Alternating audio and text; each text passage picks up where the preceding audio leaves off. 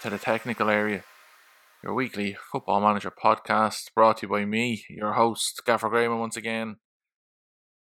Another busy week. La Remontada didn't happen this time. PSG held out against Barcelona. For the first time since 2005, Ronaldo and Messi will no longer be in the Champions League past the round of 16. So that certainly got me thinking about what episode 59 of the podcast can be about. But more focus, I suppose, has to go into this week's one, episode 58, where we're going to be talking about compromise for congestion. Is it worth compromising your philosophy to deal with the congestion of fixtures that do come your way? It's a difficult decision, and it's one that's certainly bringing up a lot of conversation in the world. So we live in this truncated season across European football. The 2021 2022 season is certainly not going to be much easier as see, as the leagues need to adapt for the 2022 World Cup, which will be taking place in November and December of 2022. Meaning the 2022 2023 season will even be affected by fixture congestion. So it seems to be that it's something European football is certainly going to have to get to grips with over the next three and four years as it tries to come back from COVID pandemic, beginning this cycle and ending with the post 2022 World Cup run. For many of you out there, you've already navigated this in Football Manager. You're so far into the future that the rest of us who are sitting idle in the job centre are wondering when can it be our turn. Not going to lie, I haven't played Football Manager in over a week. But that is due to the fact I have just recently moved house. Yes, I've moved house. Football Manager taking place in a new location for me. And as a result, the last week has been so busy I haven't had a moment to load up the game.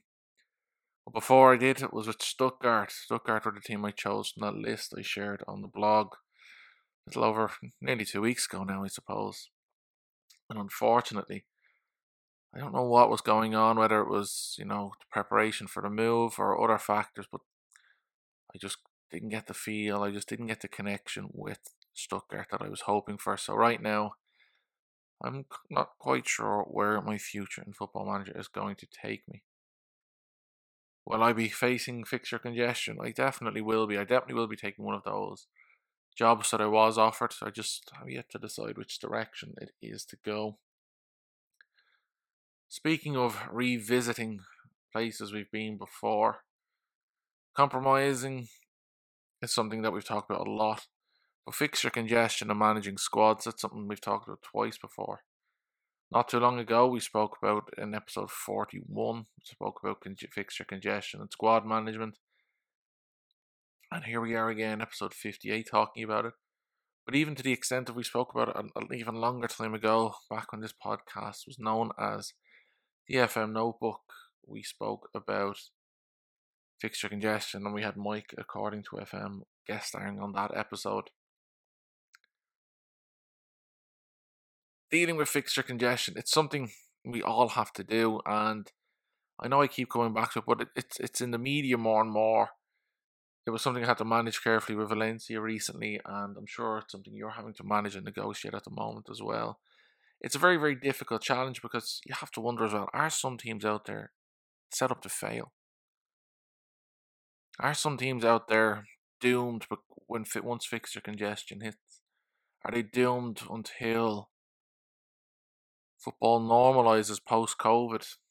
Who knows? It's hard. It's hard to know right now in the moment, and it's in the future. We'll have to look back and see with that gift of hindsight. But in football manager sense, I suppose we can navigate it through careful thought and careful consideration. And I suppose one of the most important things we can do is have a sense of pre planning. Taking a look at the fixture list once it's announced at the start of the year, noting down any, or even taking the mental notes of any key dates, key runs of fixtures where there might be like that. You might have a run of seven games in 20 days or so on. So, like, you know, having that look and see right how am I going to prepare for these moments?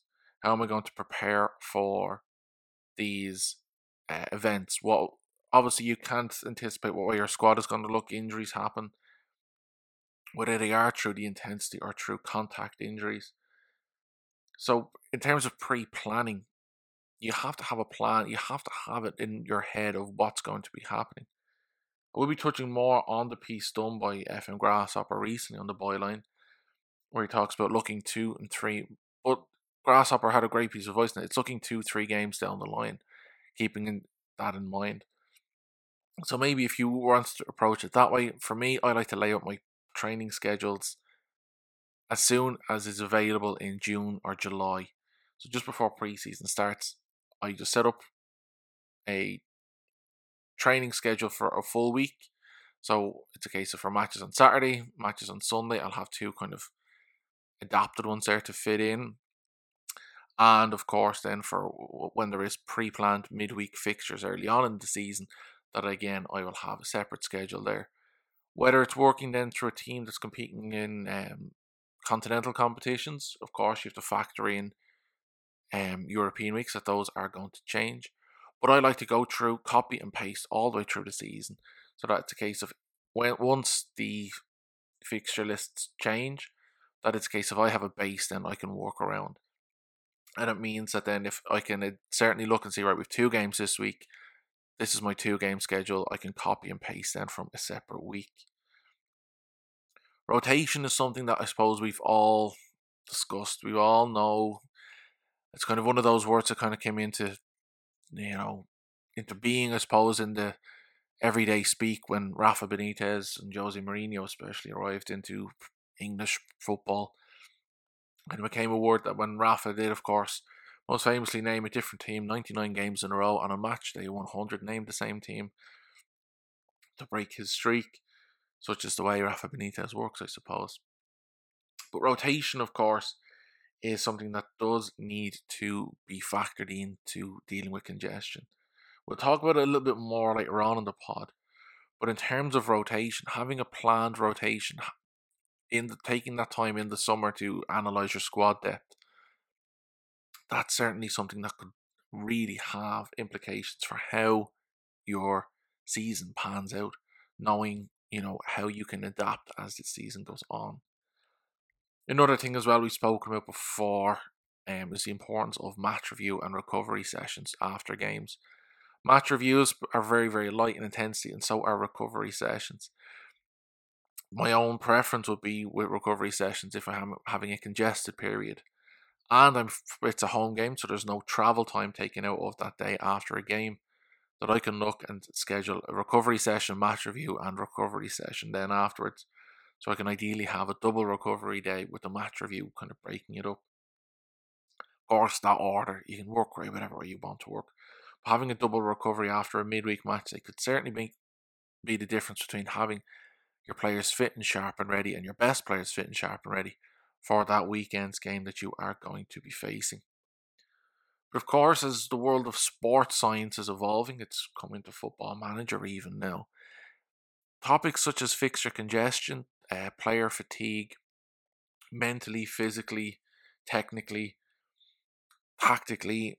It's all becoming. It's all anal- It's all being analyzed now. We're all seeing a way in which, um, you know, scientists are beginning to pay an awful lot more attention to the impact of sports science. Oh, sorry, the impact of congestion on professional sports.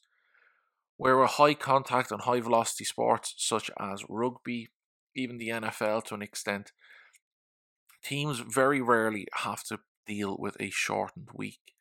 Most often, it's matches on where you have a seven seven day, even eight day break at times between matches.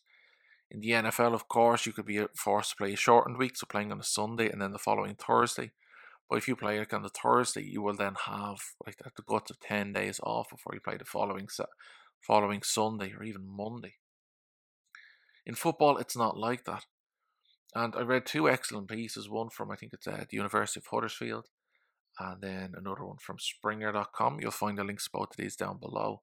But the detail in which scientists are beginning to look into fixture congestion on football in particular is just phenomenal.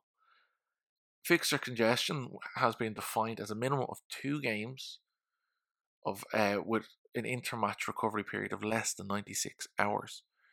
So it's a case of if you're playing like the two matches w- w- within a four day break, it's, it's deemed fixture congestion. And unfortunately, as this article has said, it is becoming a frequent and contemporary issue in professional soccer, professional football, due to the increased commercialization of sport. Something I was I was thinking about recently was where the power now lies in football. With managers constantly complaining about fixture congestion and so on, the timing of games even. You have to wonder now: is the power with those people who supply the money into the game? Do the television companies now run the run football? Is that where the power lies in the game?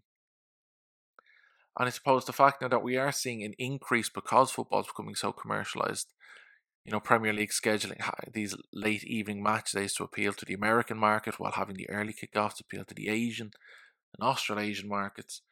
You're beginning to look now at a sport that's really becoming global, with all leagues looking at similar aspects as well.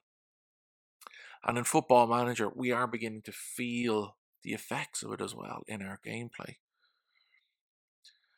It even went as far to say that a 2012 study by leading Dutch coach Raymond Verheijen, I hope I pronounced that right, showed that teams with two days preparation for a game were 40% less likely to win the next game than a team with three days to get ready. For European football teams, that's beginning to have a significant impact. If you're playing a Champions League game on a Wednesday, Thursday, Friday, you might could be you could be playing a Saturday evening game, even a Sunday game. Thursdays most often dedicated to recovery. So in terms of your preparation, you are only dealing really with Friday and Saturday. Friday you mightn't be too intense because it would be more intense of the two, but Saturday would certainly be a very very light day. And for those teams who do play in Europa League as well, playing a Thursday night most often means playing Sunday or even the following Monday. So the effects are going to be even more significant on the match following this Europa League game, this Champions League game. And it will be interesting to see where this Europa Conference League fits in once it's introduced from next season onwards. And how, again, more teams across Europe are faced with this increase in fixture congestion. But the fact that teams are 40% less likely to win the next game because of a one extra day in preparation. That is a phenomenal difference. It's on. It's it's something that really has to be taken into account. And um, for most, you know, data analysts, for most sports scientists, when they look at these numbers, it does impact when they deal with the medical department and the team management that coaches are then forced to rotate key players which means that key players are less likely to play you know 75 to 90 minutes when European games are played midweek. We're seeing so many teams now forced to only play, you know, some of these star players, and it's even a case of you might see one one player be substituted in for the other from 60 minutes onwards. For like you might be taking off. Just thinking of the Liverpool example, Sadio Mane could come on and replace Mo Salah obviously that didn't happen last week with the Fulham game, but it could, it could be something we'd see now uh, going forward, and it's something we will see going forward, even with Chelsea now with Manchester City after European games, especially the fact that those clubs are very well resourced with their deep squads. But most interestingly, is that the players we that we know it ourselves from playing football manager that the players most likely to need to be substituted off, the players most likely needed to be rotated more are often the wide midfielders and the strikers, your forwards, because these tend to be rotated more frequently during periods of fixture congestion. Central midfielders as well, as the game becomes this increased central midfield battle. More more is asked of central midfielders across every kind of area of the pitch, covering for attacking wing backs, sitting deep as a, a sick, you know, as a, an auxiliary centre back at times, um, pushing forward to supplement the attack, covering the wide spaces if the wide midfield, the attacking wide player cuts inwards. The demands now being placed on players. I mean, we are seeing an increase in rotation of certain positions. Positions like central defenders, they do not tend to be rotated as often. Having dependable centre backs, of course, is key. Building a relationship between both is key. But while central defenders tend not to be subbed off, while central defenders tend not to be rotated as much because of physical fatigue, mental fatigue is now something that we do have to consider as well. And I wonder if that does factor into football managers' natural fitness, into the concentration, if, if these all then will factor into uh, stamina as well, of course. But these all factor into the player's match sharpness when we see them ready for a game. Will mental fatigue now be impact now be factored in going forward, as we are seeing this, you know, increased mental fatigue on the players because of the number of matches they are playing. When you look at the data, the data, the data, however, one of the most interesting things to see that is when in these periods of fixture congestion, players tend to cover the same di- distance. However, what is impacted is the intensity of how they cover this distance. Players tending to pace themselves more. So we're kind of seeing less and less of this gung ho, you know, 90 minute full throttle heavy metal football. And instead, we are seeing teams a lot more composed, bursting in spurts, rather than, you know, all over the pitch having this continued sense of intensity. And I suppose this season we are seeing that effect on a lot of teams. The fact there was a reduced preseason as well, that base fitness levels would be down. So when we are watching live football, it is interesting to see that those teams who would tend to play a more measured and controlled game, they seem to be the teams that are having better better success on the pitch. Other areas that are not impacted include the te- player's technical ability. Technical ability does not seem to be impacted by fixture congestion, but tactical Im- but tactically players do seem to be impacted. That the synchronization between players does tend to be negated because of the physical demands of the game, because of the reduced recovery time and re- reduced match preparation time. That because this, you know, rotation might affect this, fatigue may affect this, but we're seeing teams tactically become a little less uh, structured. We're seeing teams that tend to be a little bit more scattered, a little bit more pulled all over the place. For example, you think of defensive midfielders having to cover a lot more space if players are out of position, unable to recover. Synchronization along the wings, the link up play between wingers, fullbacks, centre midfielders on a particular side. Gaps may open because players are more fatigued, mentally and physically, which means that there, reduce, there is increased demands on other players to fill these gaps, meaning gaps open up elsewhere on the pitch, and the opposition can exploit, the opposition can get goals. And it's interesting to see that this is now how the game seems to be developing. And a football manager, of course, we all know it's very, very frustrating to see that well like that. You might make your three subs, whatever the, the number it is you can make. There are fatigued players, and you can see there is a mistake coming from them. And it's very, very hard to address that and keep your team ticking at the in the way and at the way at the uh, intensity you want it to happen? Fixture congestion is a price of success, but it's a, normally. However, we are seeing, of course, that that is the price of the COVID induced truncated seasons, and of course, the impact of the 2022 World Cup on future seasons as well. Adapting training in football manager is something that we all have to be very, very aware of we all have to look at that intensity bar at the bottom and say, how can I, you know, manage my training? How can I ensure that my teams are in, you know, the best physical shape and the best prepared shape? How can we strike that balance going into each match day?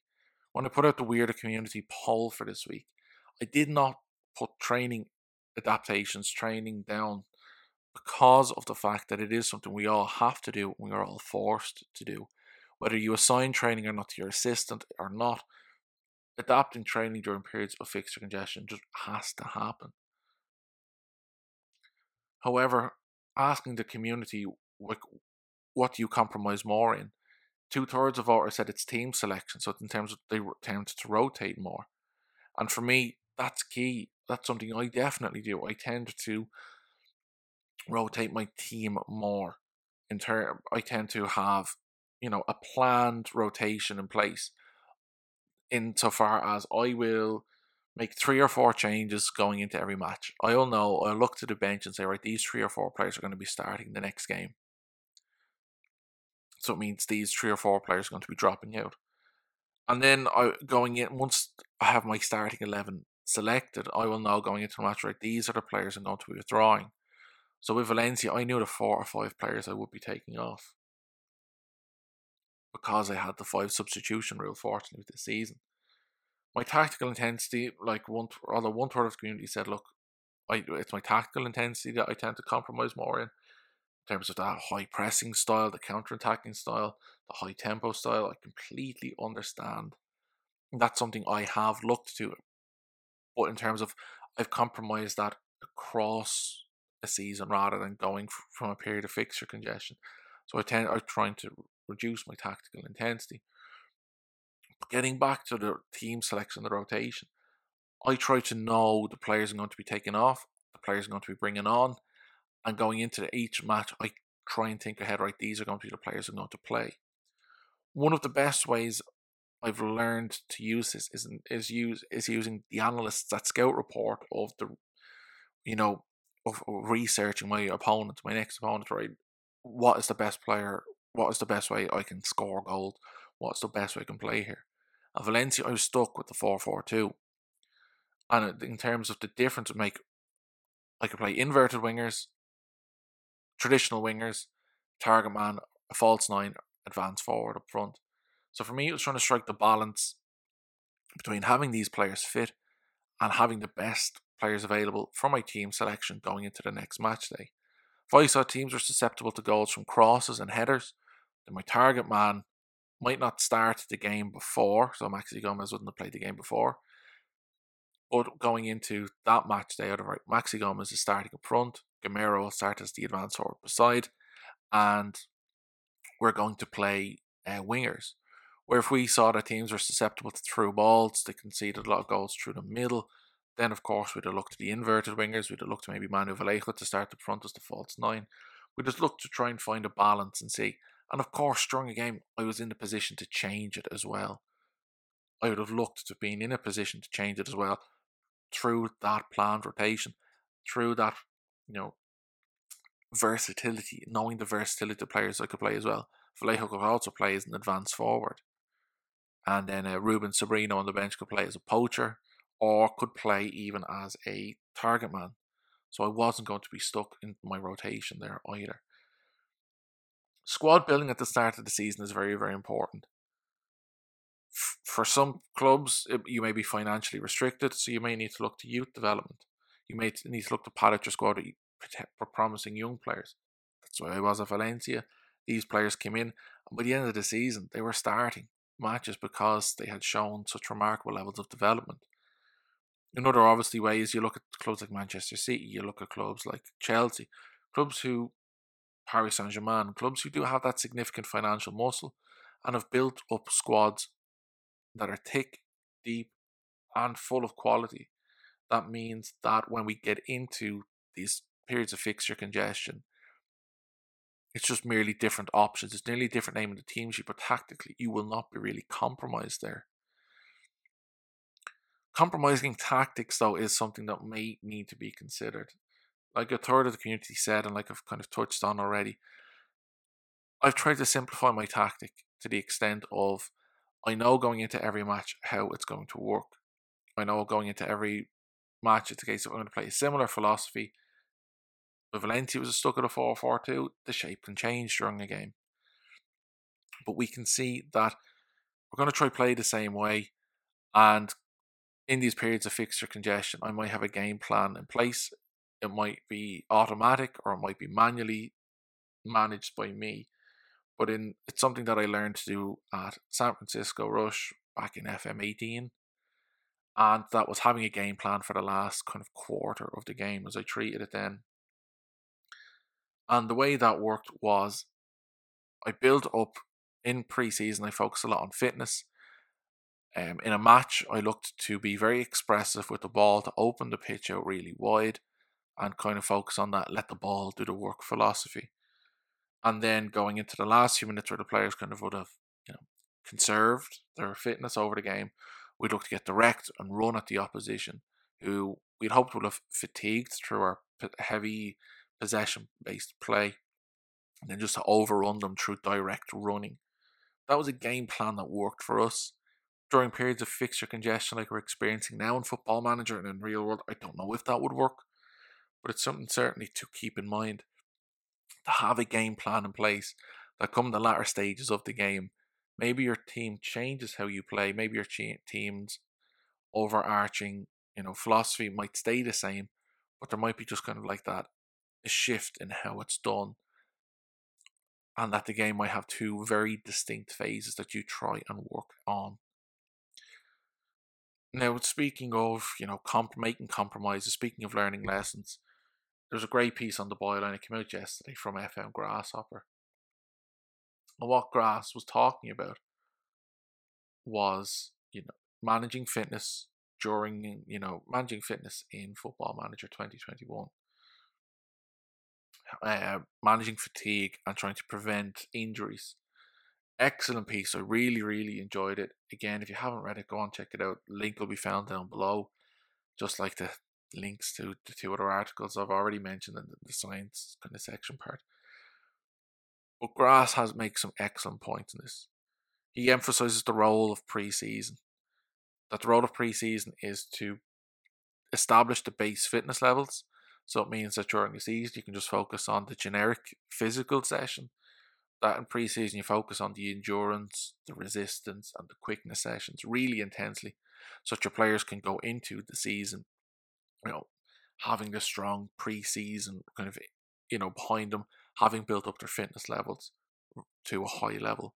The role of preseason as grass also can be used to establish your squad depth. So obviously preseason tends to happen at the time transfer market is open. So it certainly means that you can make an informed decision there of how your squad will be shaping up going into the season, where your depth can come from. Can it come from young players within the squad, or do you need to look outside your club into the transfer market to bring in the extra couple of bodies to see you through the season? Grass also touches on um, training units and tra- uh, lighter team uh, and training sessions, lighter unit sessions they keep the players sharp, but not at their expense of the condition in the next match day. That is exactly kind of what needs to be done. I tend to let my players' um, fitness and te- training intensity levels be set by the coach, by the uh, physios, to automatic. So it means that when we kind of get into the sessions, if players do need to be put on a half schedule, that will be done automatic.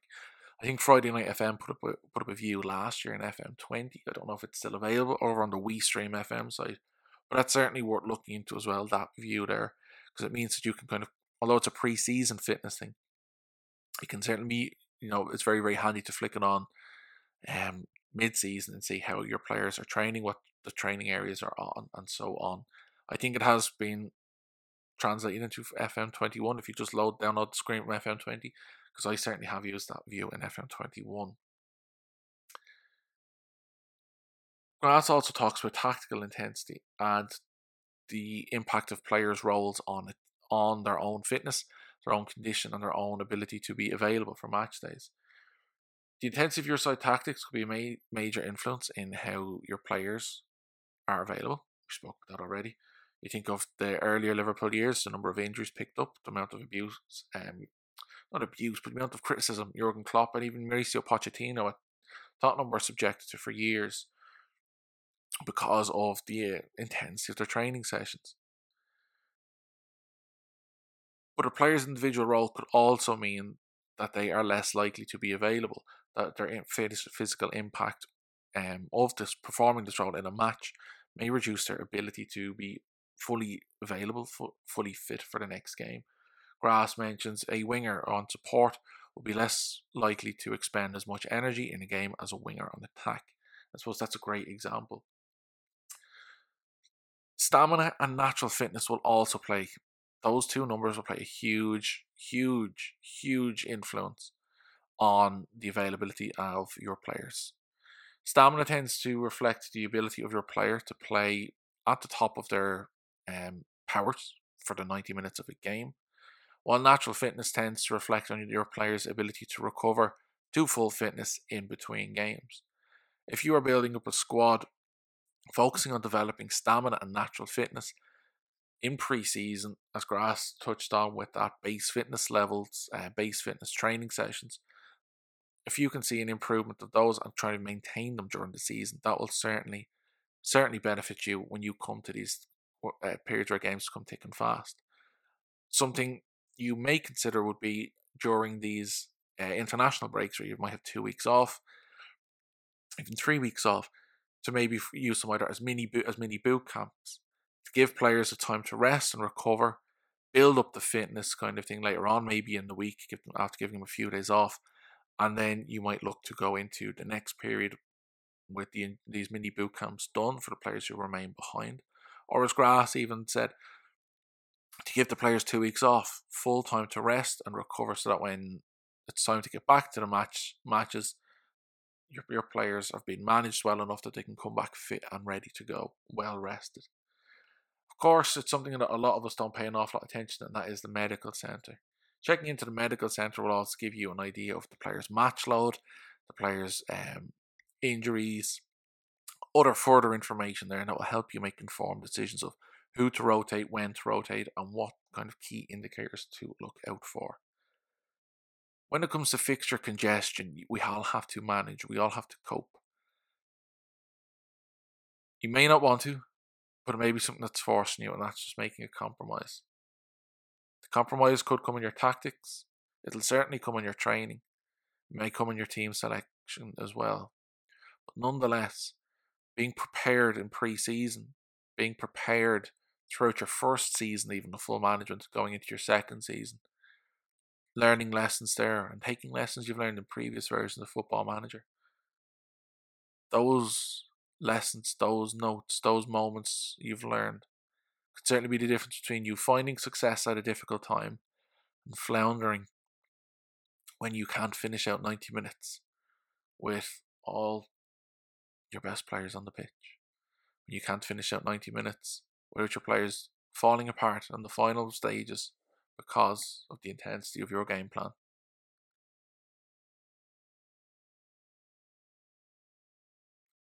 Now, just before I say goodbye, I want to say thank you for listening. Thank you for getting involved, whether it was on the community polls or not, sending in messages, whatever it was. I appreciate them all. Um, if you want to check out the links below, you'll find the sources of information that informed some of the discussion on this podcast. Certainly contributed to it through some direct quotes. You'll also find um, the links to me on Twitter, the pod on Twitter, and the emails for both the show and for me as well. If you want to suggest topics, leave a review, or anything like that, all positive feedback is welcome. And if you are leaving negative feedback, please leave it in the form of constructive criticism. Because again, this podcast is for you, it's for the community. We want to make it better for you as well. In terms of making changes, there may be changes being made after the move of house, move of home for me, so that you may podcast may appear a little differently over the next couple of weeks as I try to, you know, manage the demands of where I live and where I work alongside my football manager time. So please bear with me during, you know, this what could be a transitional phase. Music for the podcast came from Pond 5. So if you do wish to, you know, find any other stock footage, videos, music, photographs, Pond 5 is certainly one of the best places to go. Next week, episode 59, we're going to be talking about what we kind of alluded to at the start of the podcast changing the talisman. When is it time to move on from the face of the team? How do you move on from their departure? We look at the impacts of players like Roy Keane, Thierry Henry, and Steven Gerrard left on their clubs. And we could possibly discuss, you know, the Messi and Ronaldo departures, which could be potentially happening this summer from Barcelona and Juventus, respectively, and see what ways we would cope in such a way. So, again, your voice, your involvement, your thoughts and opinions will most certainly be welcome and will certainly, you know, lead to a very, very interesting discussion next week. But until then, stay safe. I've been Gaffer Graymo. Thank you for listening. Bye now.